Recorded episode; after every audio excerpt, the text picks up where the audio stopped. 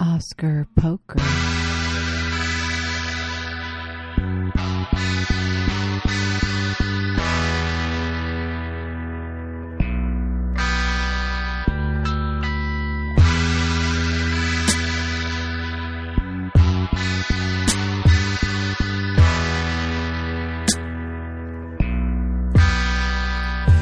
The habit cold turkey. No AA meetings went with the jerky. Didn't lose a lick of sleep. Them urges was not working. I can see the road clear when I'm sober. You're still hurting.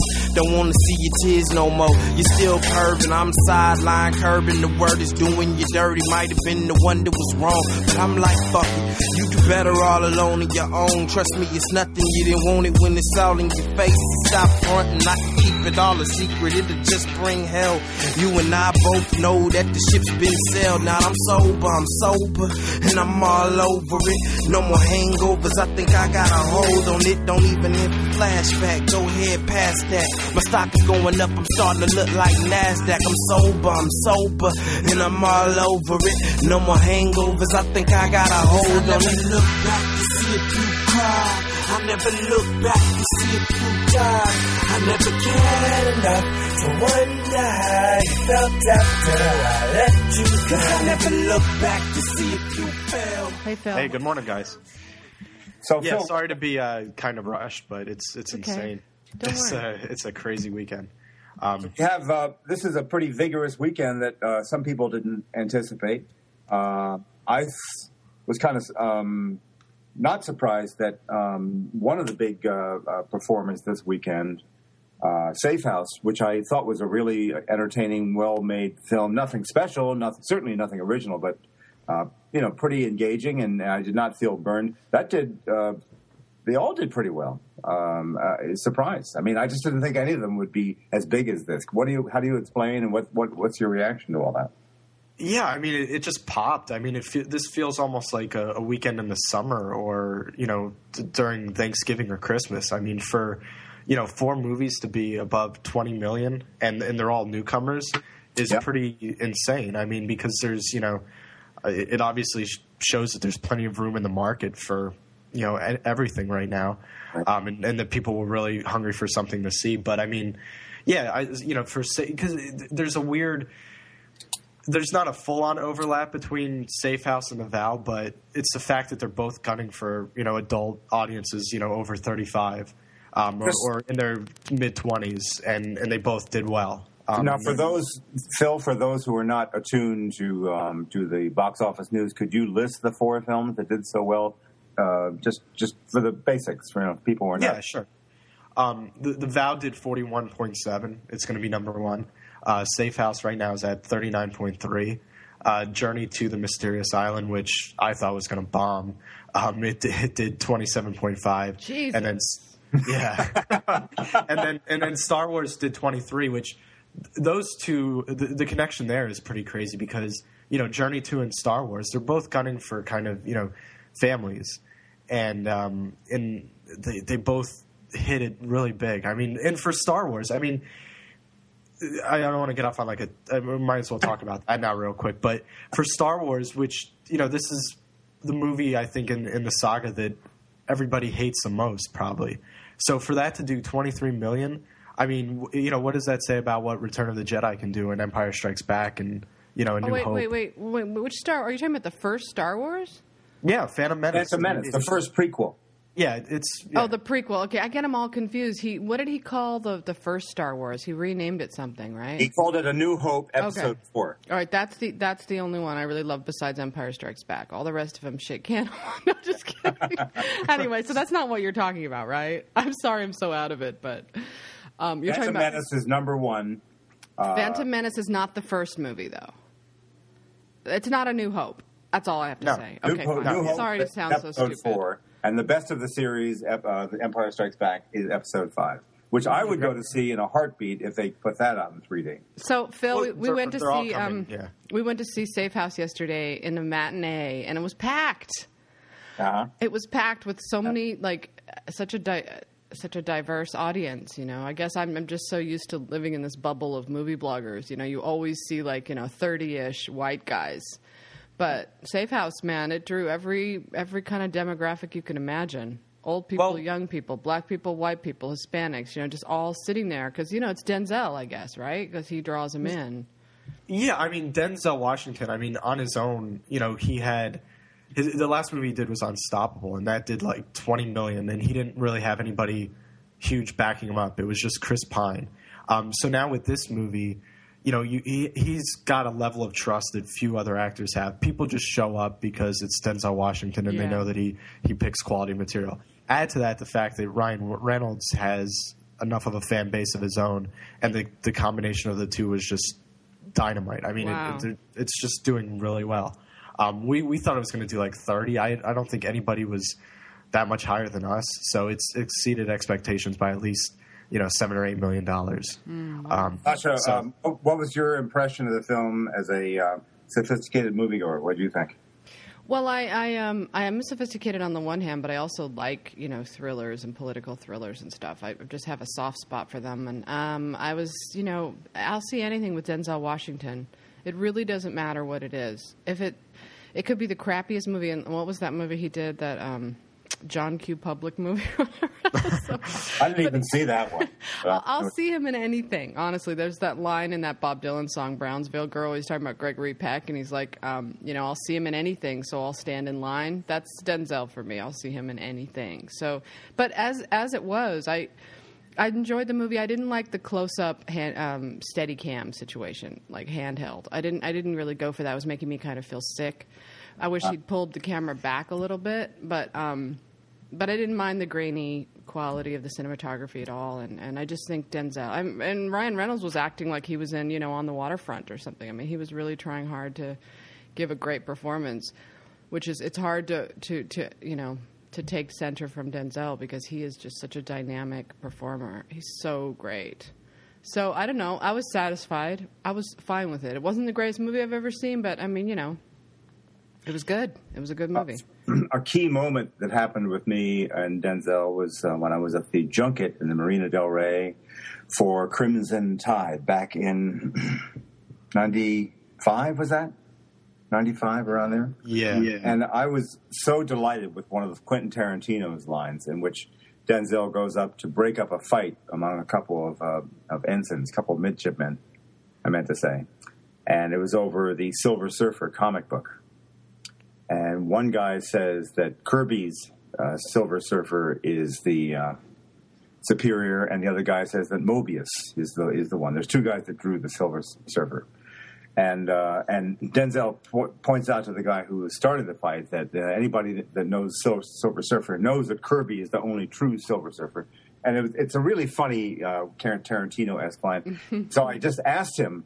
Uh, had he ever looked at it? Did he have any feelings? Did he have any, you know, any like, in, you know, any any passion at all about about Silver Surfer in any way, shape, or form? He didn't even know what the fucking Silver Surfer was. Uh, he just kind of shrugged his shoulders and said, "You know, I'm just doing a job, man." you know. Yeah, he has a right. He's Denzel. He could do anything he wants. He- he's, but he's not like an in depth. He just kind of turns it on. He's he's the best looking guy in movies. He's charming. He's he's you know you love him and Oh, he just does the job. Then he goes home and does whatever. You know he's Yeah, I would do that, wouldn't you? Um, I mean, if I if you could, uh, uh, you know, I, think for him, he he worked so hard for so many years uh, as He's a very serious actor in his early days. I think now he's just kind of, you Yeah. know, he's he's enjoying making all that money and he's enjoying the parts that he does, but that hungry, you know, I need to be respected thing isn't he doesn't need to anymore so he doesn't do that. He, you know he's made films he's directed films he's done so many things and what people want from him is what he's giving them which is he's a you know a hot dude. And you know harrison ford is pretty much done in this capacity. We've got denzel now you know he's Yeah. the guy.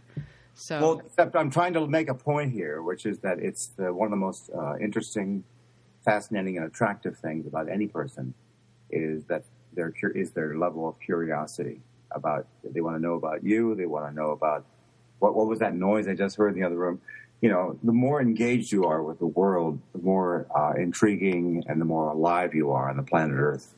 And he is not a curious man. He is man No, it comes to him. He says, "Yeah, that looks good. Let's do it," and he does it, and he's great. I love it. Well, him. you don't know that. He doesn't think this. He's not interested in the Silver Surfer. So he what? didn't have he didn't have clue one about that when I asked Oh, him. my He has God. a life, so Um, what? Good for him. I you know. I wouldn't care either. I'm so sorry to have to say, but nothing if about the I had Silver said Surfer. the line in a movie, I would have a couple of little things to say. You know that he he was just like, nope. I, I, I, don't- wouldn't. to me, I'm sorry. I'm so sorry to have to say, but it just doesn't interest me at all on any level. It doesn't interest me either. But I, I would wouldn't be even ask a follow up able question. to chit chat about it a little bit. That's all I'm saying. no. All right, Phil. I just have to say one thing. I have to ask Yeah. you box office related. Can we just declare that the Oscars are dead? I mean, usually around this time, there's King's Speech last year was like at the box office. It was setting it on fire, and this year, done. Right? Yeah, I mean it's it's all about timing, really. Last year you had this, you know, it was the crop of contenders, and they were all still very much alive at the box office. It wasn't even King's Speech. Um, you know, The Fighter was still doing really well at this point. Black Swan, Black Swan was making a, a killing. Um, so yeah, it's it's all about when the movies are released, and um, you know, the Descendants that came out a little bit too early to I think benefit from it all that much, and the artist is is always been limited. Um, there's there's only so much a movie like that can do, and Right. um, I mean right now it's at 24 million. It lost 197 locations this weekend. That's not Oh, the way things should be going. But if you know- anything, it should be gaining locations and, and building momentum and doing all of that, and that's not happening. I mean, it'll probably get a, a decent bump after it wins, but I don't I don't even know how many locations will still be playing it at that point. To be honest, I mean, this this weekend probably really hurt it. I'm sure a lot of the multiplexes, in order to have you know two screens for the Vow and and two screens for Safe House and two screens for even Journey Two, um, they had to bump the artist. So yeah, Yeah. it's it's just not benefiting as as much as it could be. I really think that it's um, they missed the boat with Dragon Tattoo. That was their one kind of hot box office prospect that they could have nominated. But also, um, uh, if Moneyball had been timed differently, that's the one I think that really is the only one that could have challenged the artist if it had had timing. Because if it had box office heat and a director nomination, it could totally have beaten the artist. But it came out way too early, and it, it lost its buzz. And it was just the the release of that movie was handled really badly. I thought.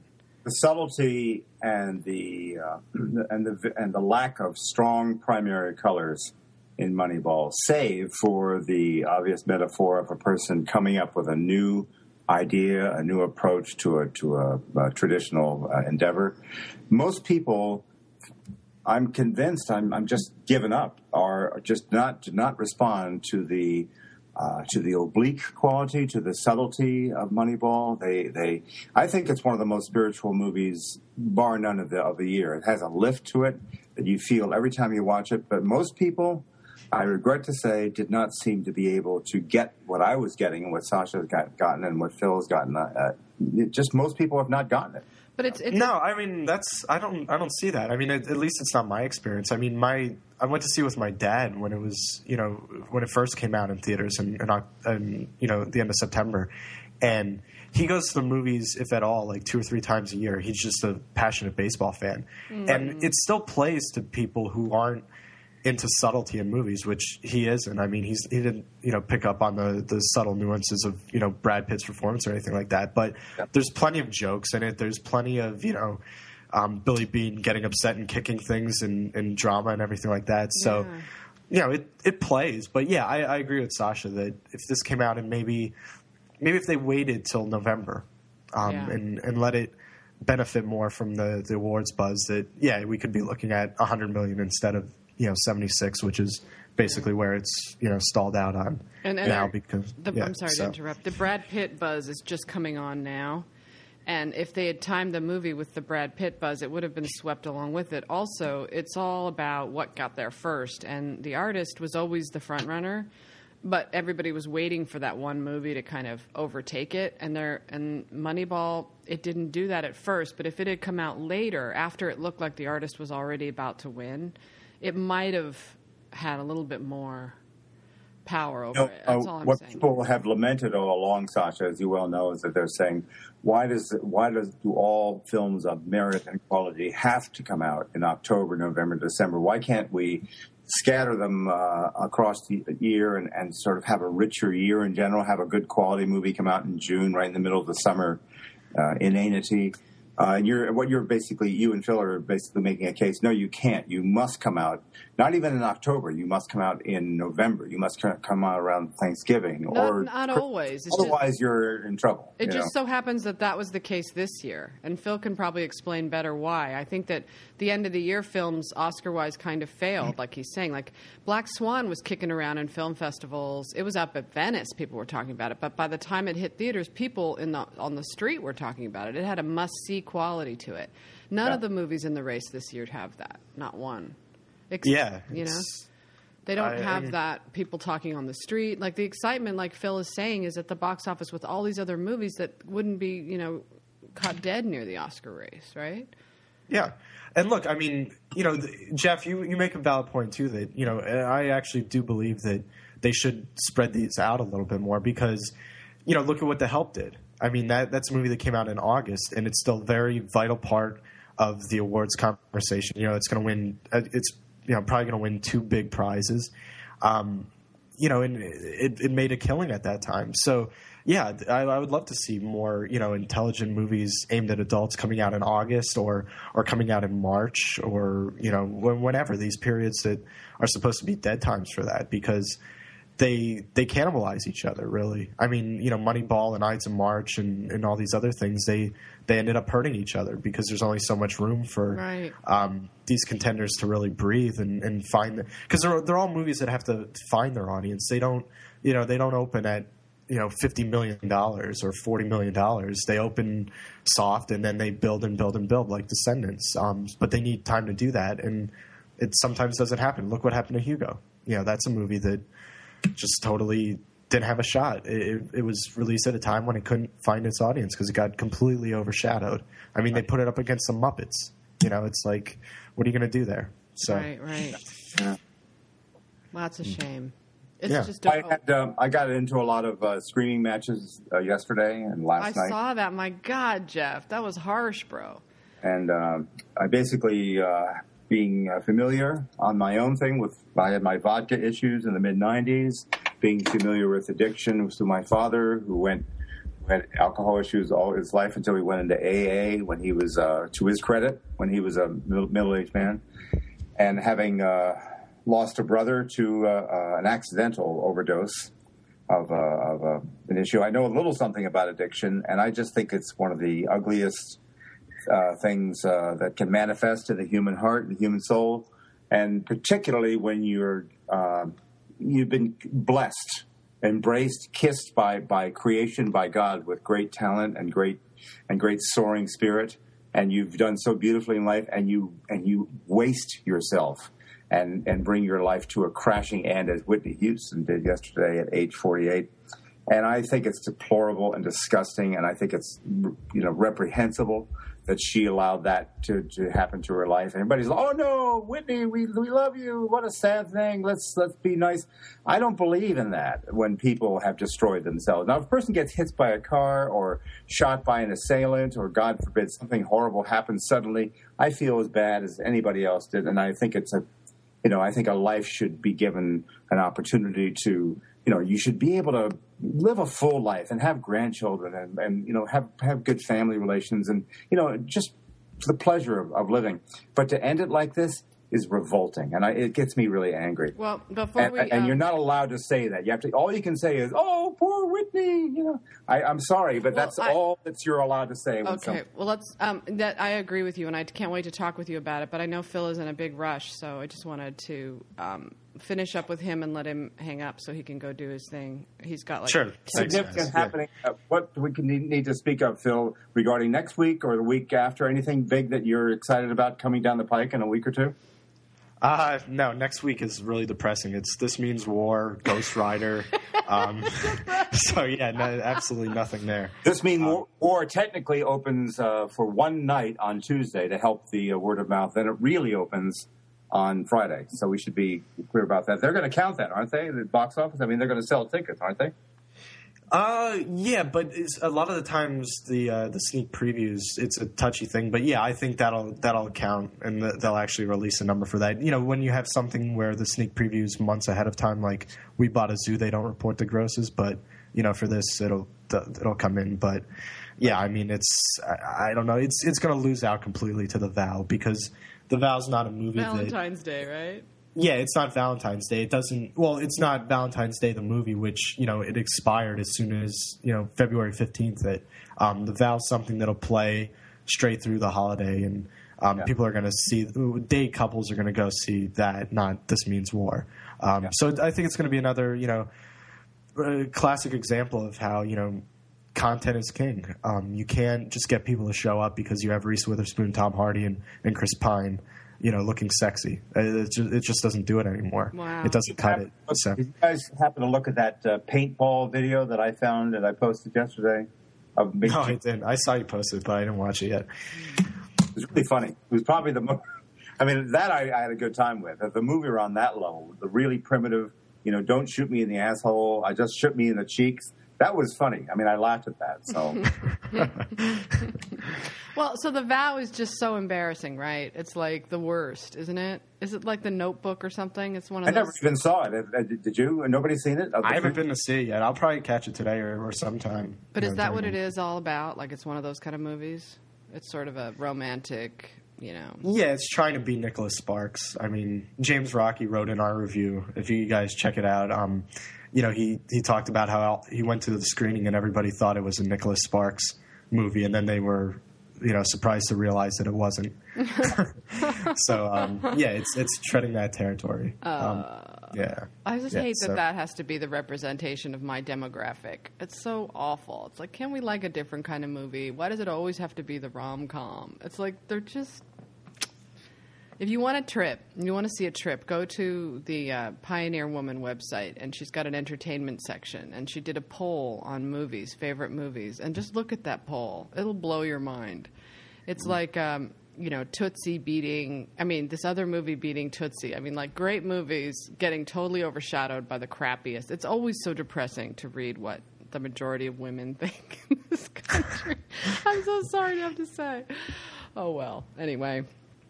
And and on that, just as a, a, side note, I did watch. I forced myself to watch the Queen Latifah, um, um, you know, black community romantic comedy with, um, you know, I don't know. It was Paula Patton in it, and it was just right. It was called, you know, and it was it was pretty good. It was way better than the the shit that you know the mm-hmm. white community dishes out.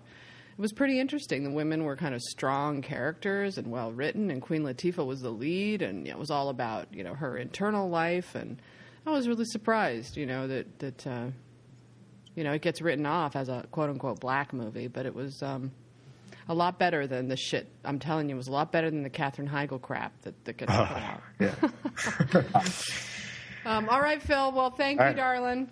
Yeah, thanks, guys. Talk to you soon. Okay, bye. Bye.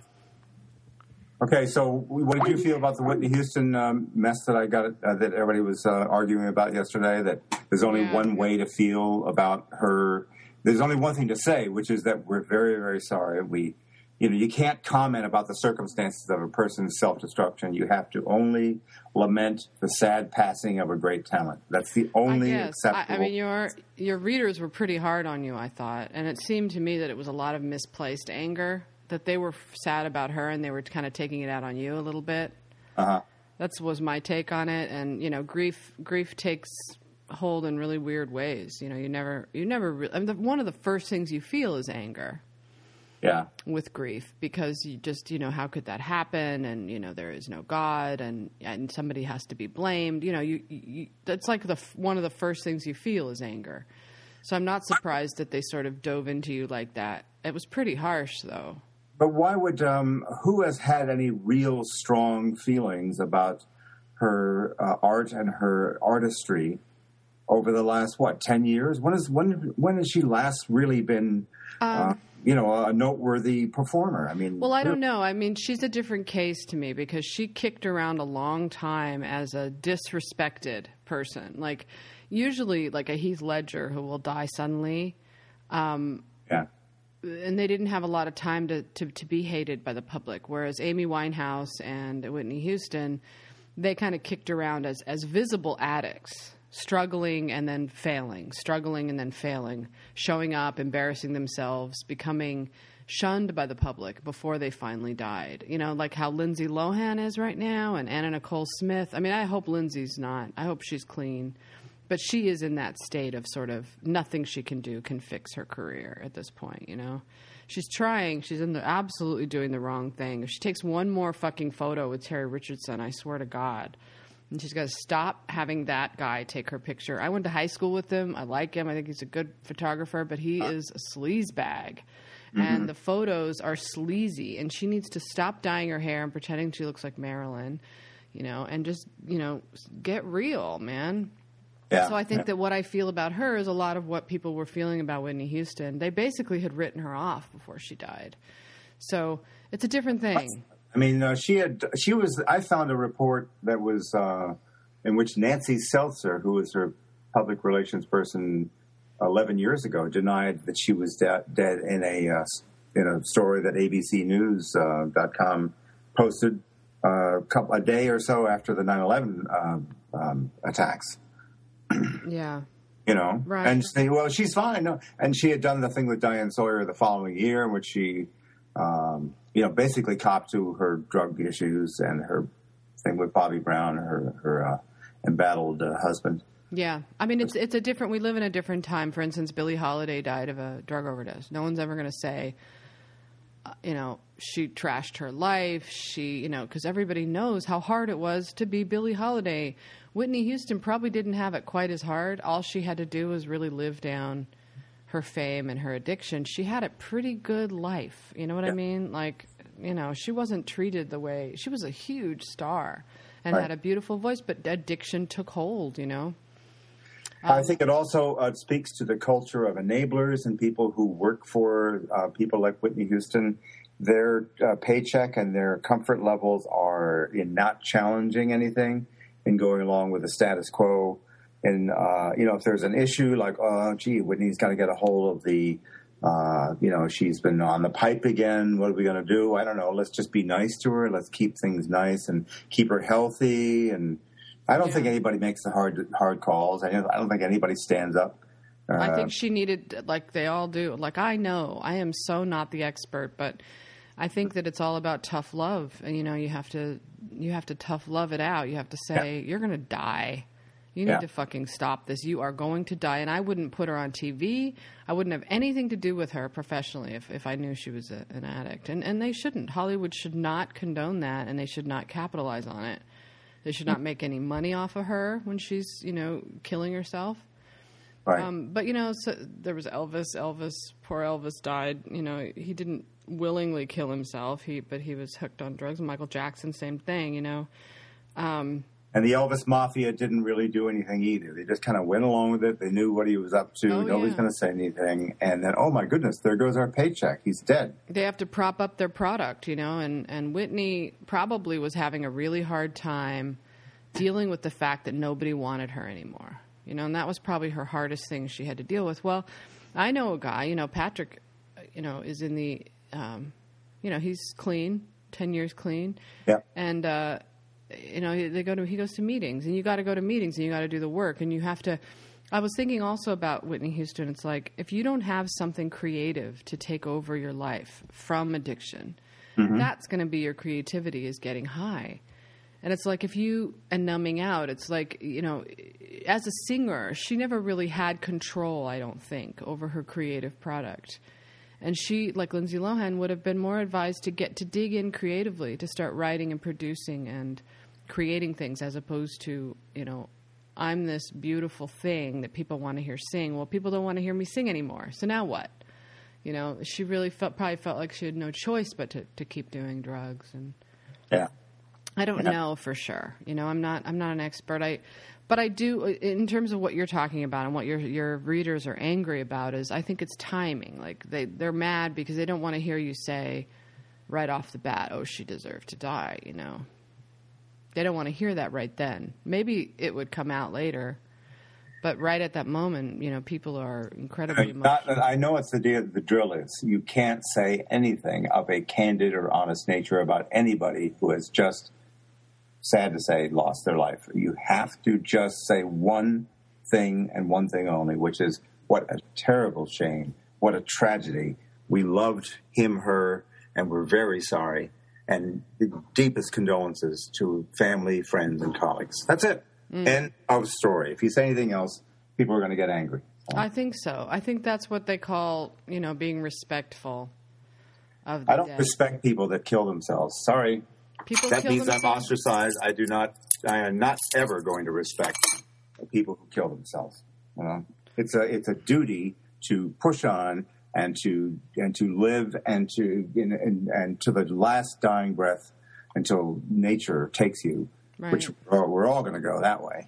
But, I'm not you know, arguing with you on that, and I understand your personal relationship with addiction, and I totally can dig it. I know that that um, the, the the worst thing she did was she has a kid, and for her to be so selfish and to stick, you know, she should have gotten clean for her kid. every time she pulled on that pipe, it was like, let me see, is this going to be good for my daughter? Well, she'll be okay. I'm, I just need to pull on the pipe a little bit. Yeah. I, that's where I start. That's where I draw the line. Anybody who kills themselves, like Sylvia Plath, you know, fuck you. You don't have a right to do that once you have a kid. And I know, you know, when I've been really depressed and I even start to think about suicide, which I never would because I'm such a coward, believe me. I want to live as long as I possibly can. but, um, you know, I have a kid. And that Yeah. takes suicide off the table. Completely. Period. End You of know? story. You made that decision to have that baby. You are obligated to stay alive as long as you can for that child, you know? So I agree with you. I was going to get in there with the comments, but your readers hate me so much. I was, I didn't want to join the fray.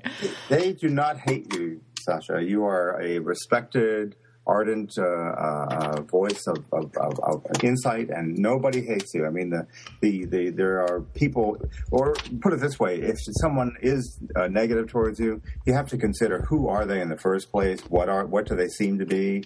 What uh, you know? I just they- a lot they- of those people I don't respect at all. I, I mean, the I those know, Polanski they- haters that are still there. I can't believe that Polanski's haters are still. I out can't either. For God's sake. I mean, you know, give me a break on that. It's like, Jesus, really? But um, but no, I, I did. I felt bad for you. Like I didn't understand why people were getting. I, I didn't think what you wrote was so bad. I didn't. I mean, you said she finally bought it. Well, she did. She finally bought it because she was killing herself, and she. Yeah. I mean, we say this not knowing, of course, whether she died of, of drugs. We assume she did, but we don't know for sure, right? I mean, it has it's, it's inconclusive because Amy Winehouse turned out she didn't die of a drug overdose. She killed. She made herself so unhealthy that she finally died. But I don't think it was drugs. You know. Uh, you know as well as I do, Sasha, that her unhealthy lifestyle, uh, defined by a lot heavy drug use and alcohol and everything else, is what killed her. Um, um, you know, there's no ambiguity about that. Uh, You know, you have people say, "Oh, look, there was no." Are you there? Yeah, I'm here. Uh, when people say there was no obvious indication of, uh, of, of drug paraphernalia or, you know, the toxicology, we don't have any drugs in her system. Therefore, maybe she just keeled over from natural causes. What kind of delusion? What what is it? What are we doing? And why do we say stuff like this? This is absurd. We all know what happened. It's Yeah, ob- really obvious, you know.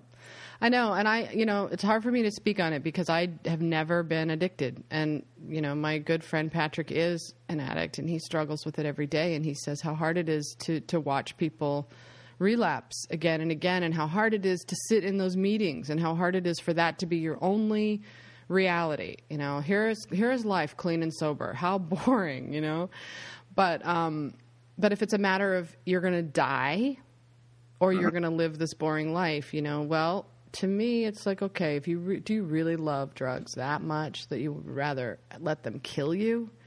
Yeah. You know? I don't think that I can't imagine that. I just can't even imagine. Maybe because I'm not an addictive personality, but I can't. I'm sorry to sound. I'm not an addict. I'm not an addict. I'm so lucky. I'm not an addict. But I don't mean it that way. I just mean that um, that I feel like every single day is a gift. And I'm scared that the days pass so fast. And I'm scared that I'm almost finished with my 40s and they're never coming back. And my 30s are never coming back, and my 20s are never coming back.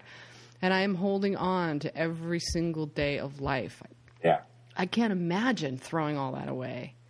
It's just this mind boggling. Although I will say, I suppose it's an escape from that reality. It's an escape from the knowledge that life is finite and that we are going to die. And maybe by, by you know staying high, you're you're sort of saying, "I'm immortal. I'm not going to face the fact that you know death is going to have a hold of me. I'm going to have a hold of it. You know, Yeah. I'll control my own uh, mortality." I think the, the only thing that we just uh, we we all remember, I certainly do remember, and was in a, in a state of constant, almost constant ecstasy at a certain point when I was in around 20, 21.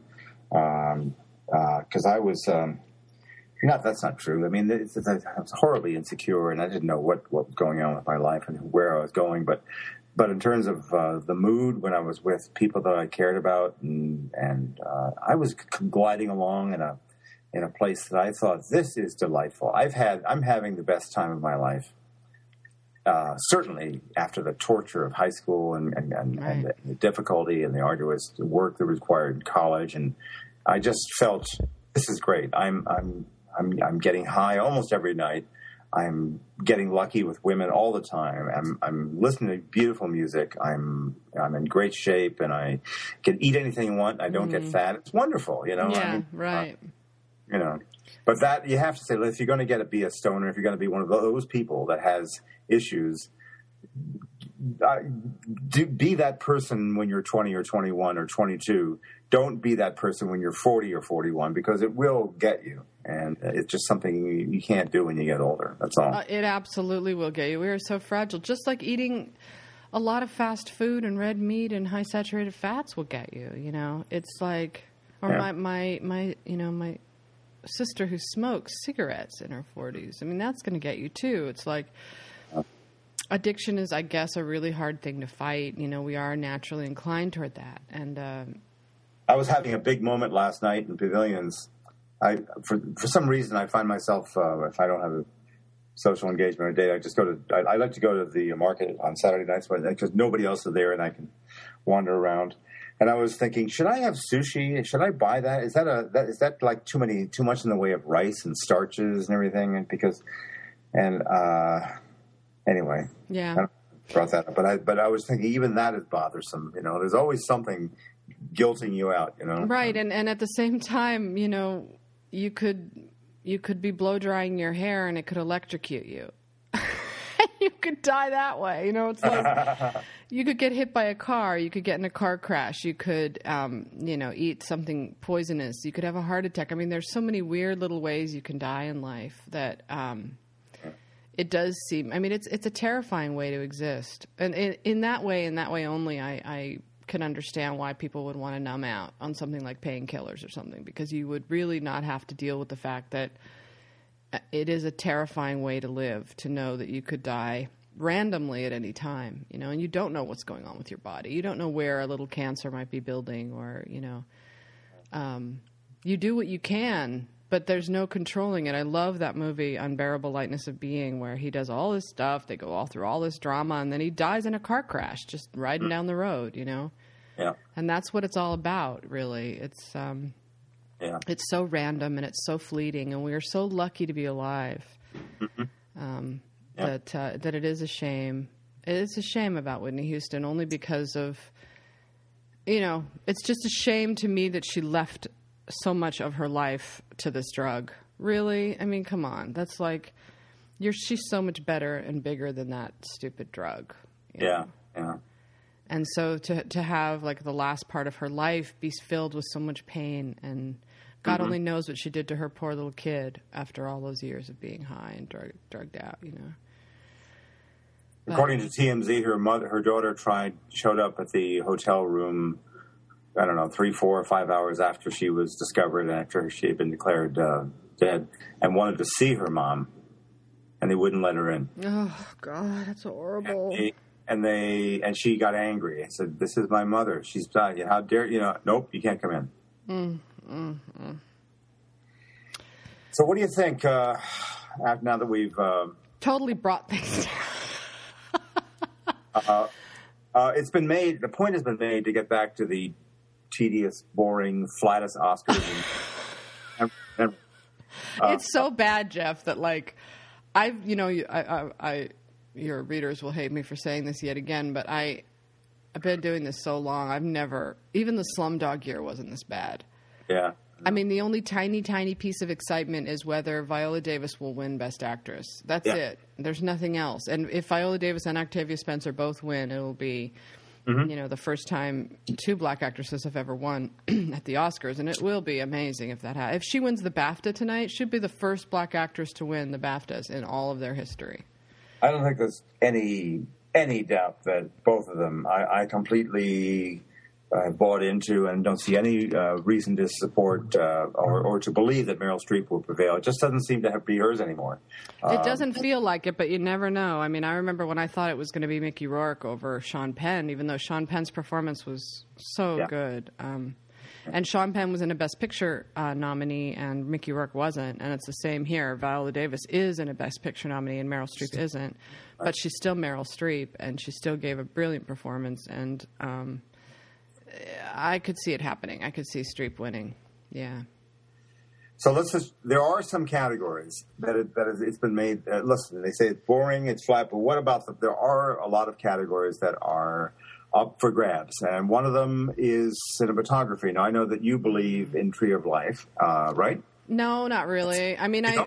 Oh, okay. I think it's beautiful, and it might be its only win is cinematography. But I think Kris Tapley and I are both predicting that it'll win the Cinematographers Guild tonight, but that it won't win the Oscar. I think Hugo will win the Oscar, and the reason is I think Hugo is going to get. I hope not. I would love it if it didn't, but I have a feeling it'll be like the Also Ran. It'll get. Um, it'll get every award that it could. It's like the Aviator versus Million Dollar Baby. The artist will take the major awards, and then Hugo will take all the tech awards as a sort of a consolation, as a respectable. We loved your movie, but dot dot dot. So um, that's my prediction. But it's it's going to have to compete with the artist, and if the artist sweeps everything, it'll take cinematography, art direction, costume, score, picture, direction. Do You think that it's going to take cinematography? Possible, sure. Although Kris says that um, Kris Tapley's really good in this topic, and he says that black and, black and whites hardly ever win. So um, it's more likely that. Uh, honestly, that this, the cinematography of the, of the artist is uh, obviously uh, meant to evoke, but it doesn't evoke uh, the way films were shot and the way they looked. It, could have been so beautiful and fascinating if it, if it had been shot precisely as a 1927 or 28 film was shot. If you look at anything, look at Wings, look at any of those films like, uh, you know, Sunrise. There is a certain uh, mobility, a certain uh, uh, kind of formal framing. Uh, there's a way that those things were shot, and the artist did not look like that. The artist uh, looked like a, a 2011 movie, kind of pretending to be a 20s movie, but not really. It was kind of like it was skirting both both realms. Uh, and the insert shots, I mean, it just was a lot more uh, fluid and uh, and had a lot more choices visually than a silent film would have. It could have been great if they had really made it look and feel like a, like a 1928 film, but they didn't. Yeah. I'm- I just don't don't, believe was- it's, it's worthy. Right. So. Well, Oscar voters, they all vote for the prizes. So you have, you know, all the different branches voting for cinematography and art direction. And, and so you don't have just cinematographers. That's why movies like um, Tree of Life or, you know, movies that have, or uh, um, The White Ribbon or uh, The Man Who Knew Too Much when it was Roger Deakins and he had all those fucking awards and he didn't get the Oscar. Um, they vote for like the prettiest movie. So if you think in your mind, which and my only fear about Hugo is that the screeners they sent out were terrible. They they had this weird bluish hue to them, and it didn't look the same as it did on on screen. And I think what if Hugo wins, what it'll win for is those last that last um, thirty minutes where where That was wonderful. Yeah.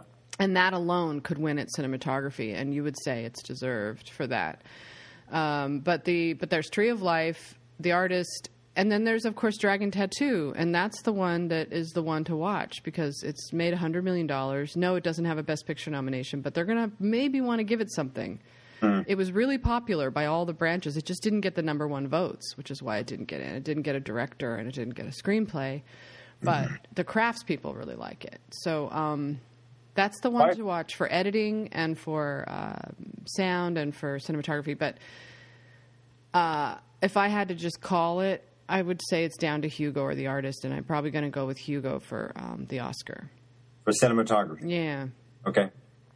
I always thought that you- you seem to be saying two things. You say one, uh, on one, one hand, people feel that if they like the picture and emotionally it has made them mean the most to them and it's the most uh, uh, appealing uh, visually, then it gets everything. They just sweep it. Sweep Yeah, it. like Slumdog did. yeah. However, what about the urge to console, the consolation Oscar? Yeah. We know you're not going to win Best Picture. Your That was- is yeah, not going to win. like Let's Aviator. something. That's why I thought original, I mean, adapted screenplay would be Moneyball because they all know it's not going to win. So let's give it that at least. Maybe, maybe, but the stronger consolation prize there is the Descendants because it it's the stronger campaign. It's the stronger. Um, it has the uh, director nomination too, and Moneyball doesn't. So, uh, Descendants has got to win something. If it's not going to win actor, if Jean Dujardin's going to win actor, just what else is Descendants going to win? Screenplay is its best bet, right? Yep.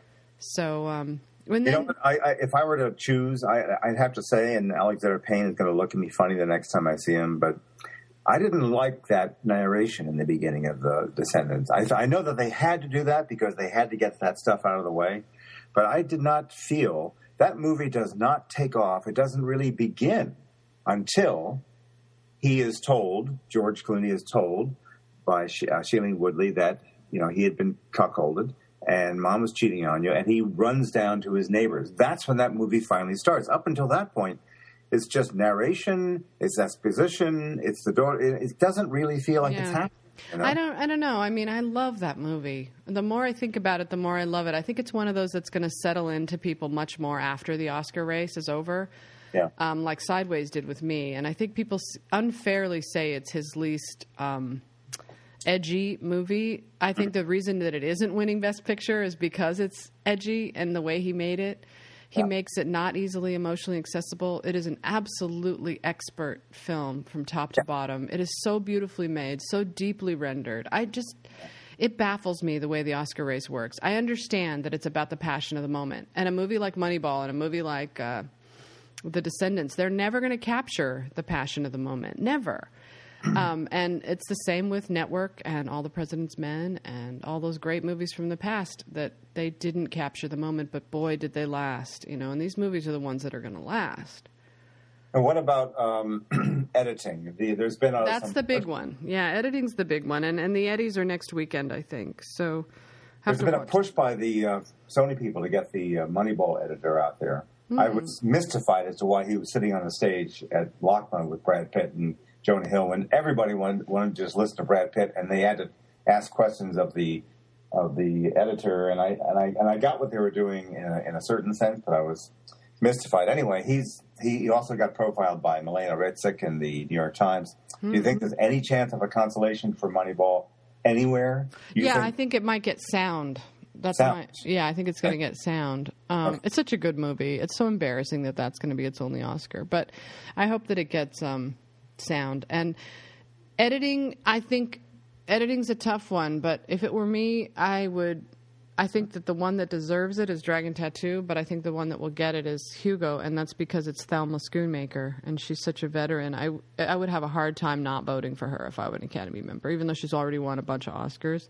She's just so great, and she's lasted so long, and she worked side by side with. Uh, but anyway, I shouldn't even say that because that's getting too inside baseball. Academy voters look at the movies and they pick what they think looks right for that category, or they just pick what they like best. So it's going to be down to the artist versus. I'm sorry, but it is. It's going to be the artist. I wouldn't be surprised if the artist wins editing, you know, at all. I won't be surprised. Um, That's your safest bet is to go with the artist all the way down the line. But I, I would, I'm going to stick with Hugo for that because of Thelma. And that's the only reason. And uh, visual effects, uh, Rise of the Planet of the Apes is a sop to that film because of the of the obviously excellent uh, um, uh, motion capture work, right? Uh, I think it's up against Hugo and Harry Potter, right? That's a Yeah. tough one. They might want to give throw Harry Potter a bone finally, and it might go to that. But um, Uh, Okay. But people, everybody else keeps thinking it's going to be Hugo. I don't know. That's a tough one.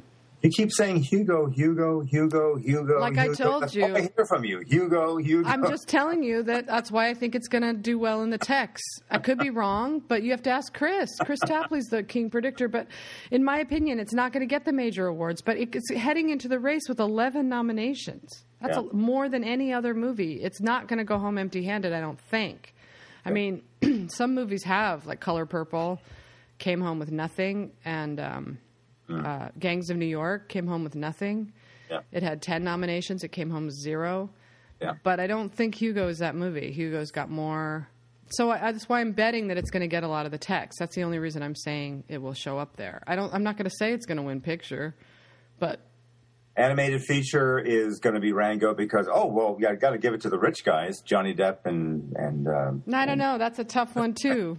That's a tough one too. I don't know. I'm going to guess Rango, but there's all those other movies that I haven't seen, so I don't know how good they are. If one of them is better, then it's possible it could upset in that category. The Rango is a hip is a hip and cool movie, and the Academy they're not hip and cool. so I don't know if they're going to get Rango. You know. Yeah. Um, okay, well, um, how about documentary? That is, have you seen Undefeated? The I have the screener here. I gotta watch it. I, I I'm watch. I want to watch it based on your review of it because you made it sound like a great movie. I had no desire to see it before you Well, uh, be careful now because what I said was in the beginning. In fact, the first, almost the first half. It's like, yeah, I've seen this before. This is a this is a hard luck team. You know, they got to do better. The some of the players have issues. There are a lot of challenges. It's a lot. Of, it's a very personal thing. We get to know a lot of the, the this player and that player that has to overcome grades issues or anger issues or whatever. And then it finally kicks in, and it's very very touching and very Yeah. moving. Uh, I so you can stick with it, but it's not like wow, great movie the first ten minutes or even the first half hour or the first forty. But it does get there, and it's really quite moving. So. Right. Well, um, documentary, foreign, and the shorts are the only ones where you have to see all the nominees. Yeah. So they're a little bit harder to predict. People always assume that the ones that are going to win there are the ones they've heard about, but they're usually not. You have to watch all five of them to be able to tell, and even then, it's hard to tell. I'm going to try to watch the shorts today, but um, if if uh, Kris Tapley is predict, uh, predicting Paradise Lost three Purgatory, which is uh, a pretty sturdy and good good film, I, I definitely saw that. But I also saw Amy Berg's, and I and I prefer Amy's uh, version of it because it's more encompassing and has better chops, and it's and it's got better uh, delivery in terms of evidence against uh, Terry Hobbs, the uh, possible alleged perpetrator of, the, of the killings. So um, if this wins Paradise Lost 3, which again, solid, good documentary, and the, obviously the third in a trilogy, that is going to kill uh, Amy Berg's shot because no, they're not going to uh, give uh, documentary Oscar to a documentary about the same subject two years in a row. That's that's the end of that. So Right. I don't Yeah. think Paradise Lost is going to win, though. It might. It, it to me, it, it's that typical um, popular documentary that doesn't win because another one takes over. I, I would, I would say Undefeated's going to beat, could beat. And that's my feeling. But uh, people, of course, you know, like you say, they have to actually see it, and uh, I'm I'm I, I feel that it's going to happen. But you know, Paradise don't- Lost three has all the, the the celebrity cred. It's got Sean Penn and Johnny Depp and all those guys, and they're like popular in the Academy. So Right. that alone could get it the win if they're doing parties and they're having cocktails and they're you know. It's possible that they could get enough votes, but you can't vote unless you've seen all five, and, and a lot of their buddies aren't going to sit there and see all five. Right. So, um, you know, I don't know. It's just uh, it's interesting. I, I want to see them, but I'm I'm I love to root for the underdog, so I'll probably root for undefeated to win. Um, Now, what about the foreign language? No, no question. That's going to be no a question. Come on, that's one of the best movies of the year by a long way. That is such a good movie. I even think it could win. It could sneak in surprise in original screenplay. That's how good it is. Yeah, I think yeah. I wouldn't I'm- be. I wouldn't be not uh, blown away if, if that uh, happened. I would be like, Yeah. yep, that's that's appropriate. Yeah. I know everybody's saying Woody Allen's going to win there, but if it were me, I could not pick a separation. The only question is if they've seen if they've seen it, they can't not. That is such an intricate screenplay. Mm-hmm. You know, it's so carefully written, it's so brilliantly written that it just would stun me if it didn't win. It deserves it. So Yeah. it deserves to win. So, um, yeah. You ever Anyway, had a chance to uh, speak to um, Asghar Farhadi? Did you ever see him at a social? No, I never did. Uh uh But I, I would, I just, I'm, I have my fingers crossed that it wins um, documentary and, I mean, foreign language and original screenplay. Yeah, yeah. So, and, and not that it matters at a, at this rate. The Oscars have become so disrespectable that you know, who cares? You're still winning an No, Oscar. not- so. uh, they're not disrespectful, but they have been so. What is the word? It's not that they. I mean, they have a. a I respect them enormously for the way they tend to concentrate and draw uh, this. You know, uh, the the the, con- the condensation of, of, of quality level films. I love the whole energy of the award season. So I re- really respect what the Oscars had created a long time ago and have still are still generating, which is that every everybody start put, in putting the major effort into the good stuff that they know Yeah, is good, starting right. in fall, and I think that's lovely. That's the That's best. bullshit. I mean, it uh, would be great if they really did honor the best films of the year, but we all know they don't. They vote for their friends. Yeah, John Williams, two nominations in original score. Yeah. Give me a break. Give him one nomination. He should take his name out of contention at this point. He's got so many nominations. It's like, and they didn't nominate Trent Reznor in that category, and they could have. They were they you know they put in Warhorse and Extremely Loud, and you know to me these movies are they voted for their buddies. Yeah, and the the, sh- the the the opportunity to see exactly how they vote was illuminated this year because they did show their favoritism, and their favoritism is showing a group that is totally out of touch, not only with audiences, you know, but with sort of the general thinking community about what makes a great movie. You're not telling me that Williams is going to win uh, for original score, are you? No, the artist will win. Sorry. But the artist is is a. Uh, well, I thought there was. Um, It's going to win because it's the script. uh, It okay. doesn't really have a script. The the music tells you what to feel in that movie. It gives you every single tiny cue. Yeah, that's what I was saying. It's not very interesting. It's to me. It's. I mean, I, I've never really listened uh, to it on CD or just contemplated it on its own. But no, um, it's not that kind of a score, but the fact that it is such a huge part of what makes that movie work. It is take out the score and it doesn't work. Put in a different score and that movie would, would have a hard time. Jonah Hill is the guy who told me everything. He said that magic phrase. He said that that uh, Mychael Danna's movie is uh, score in Moneyball is watching that movie along with you. It watches it with you, and it it's not anticipating and waiting for you. It right when the the exact right kind of music needs to kick in, it kicks in just right. It doesn't overdo it. It doesn't instruct you like John Williams so often does.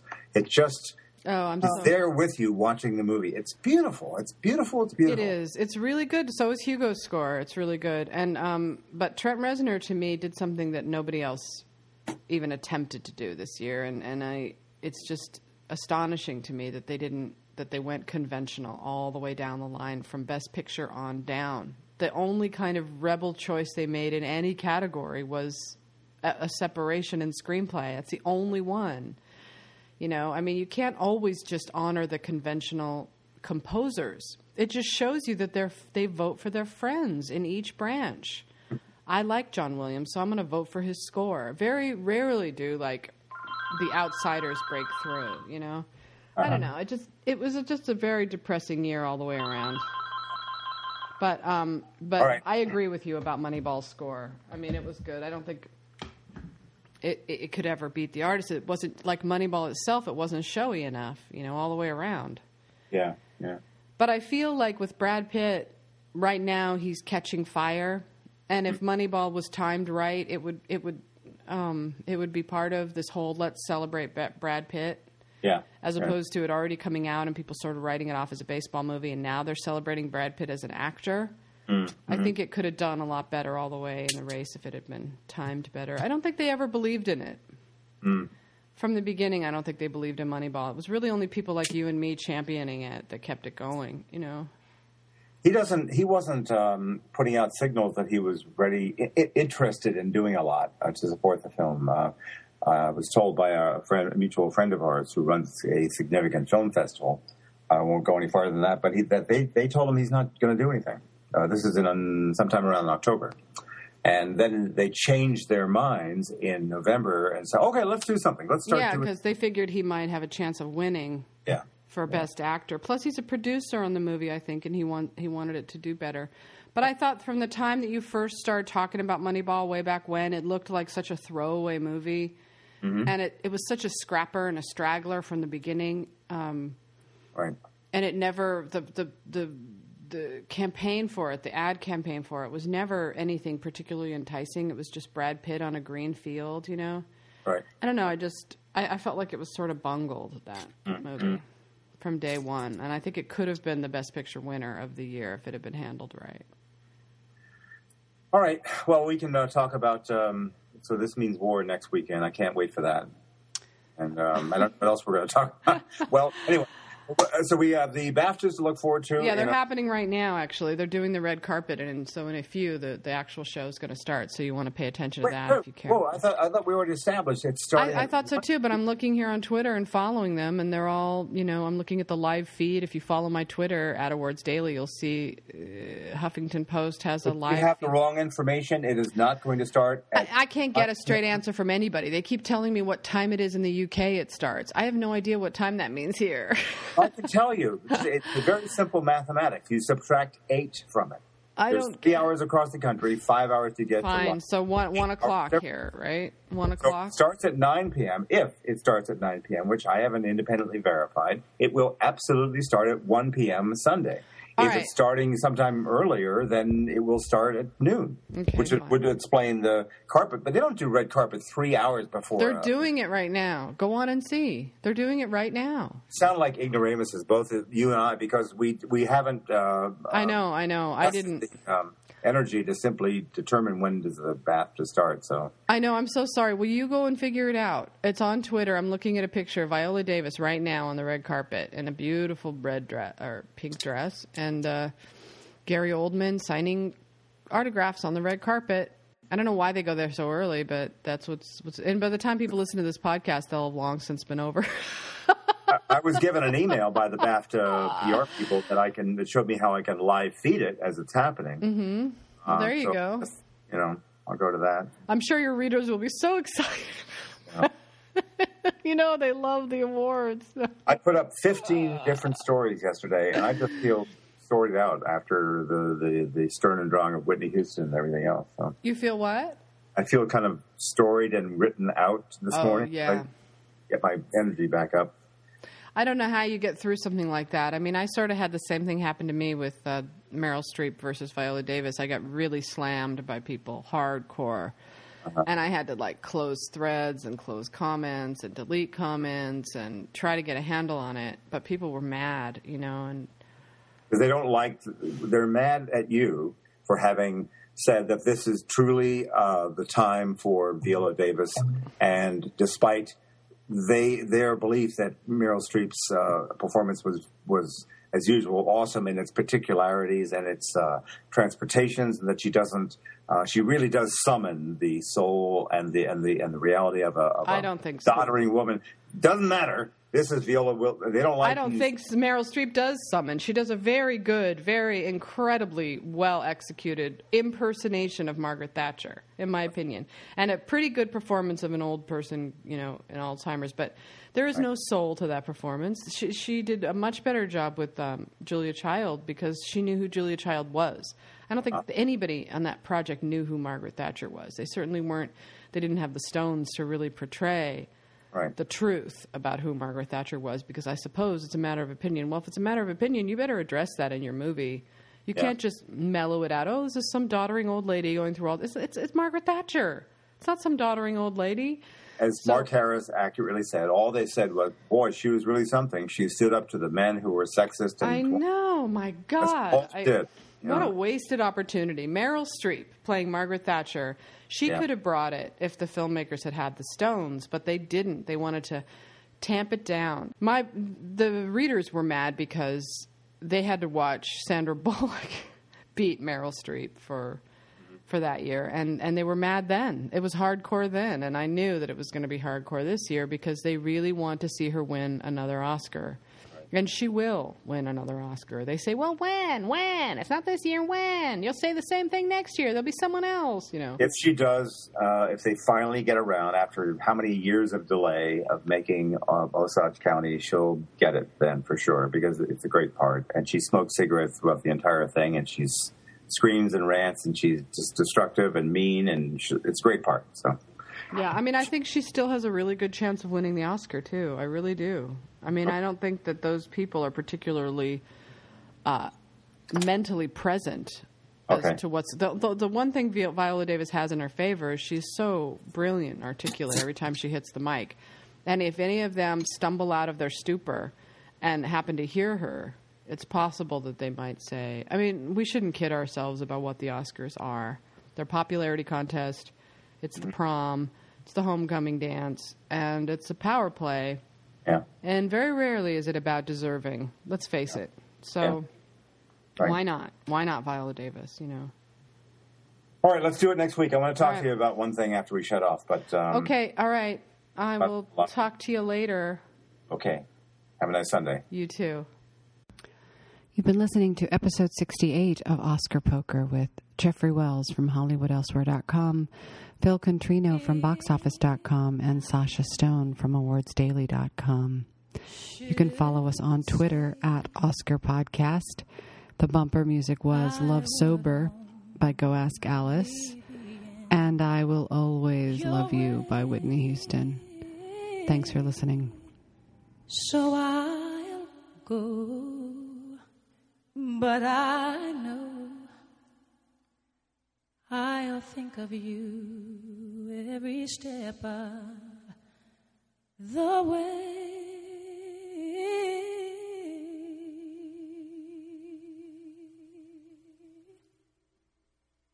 And I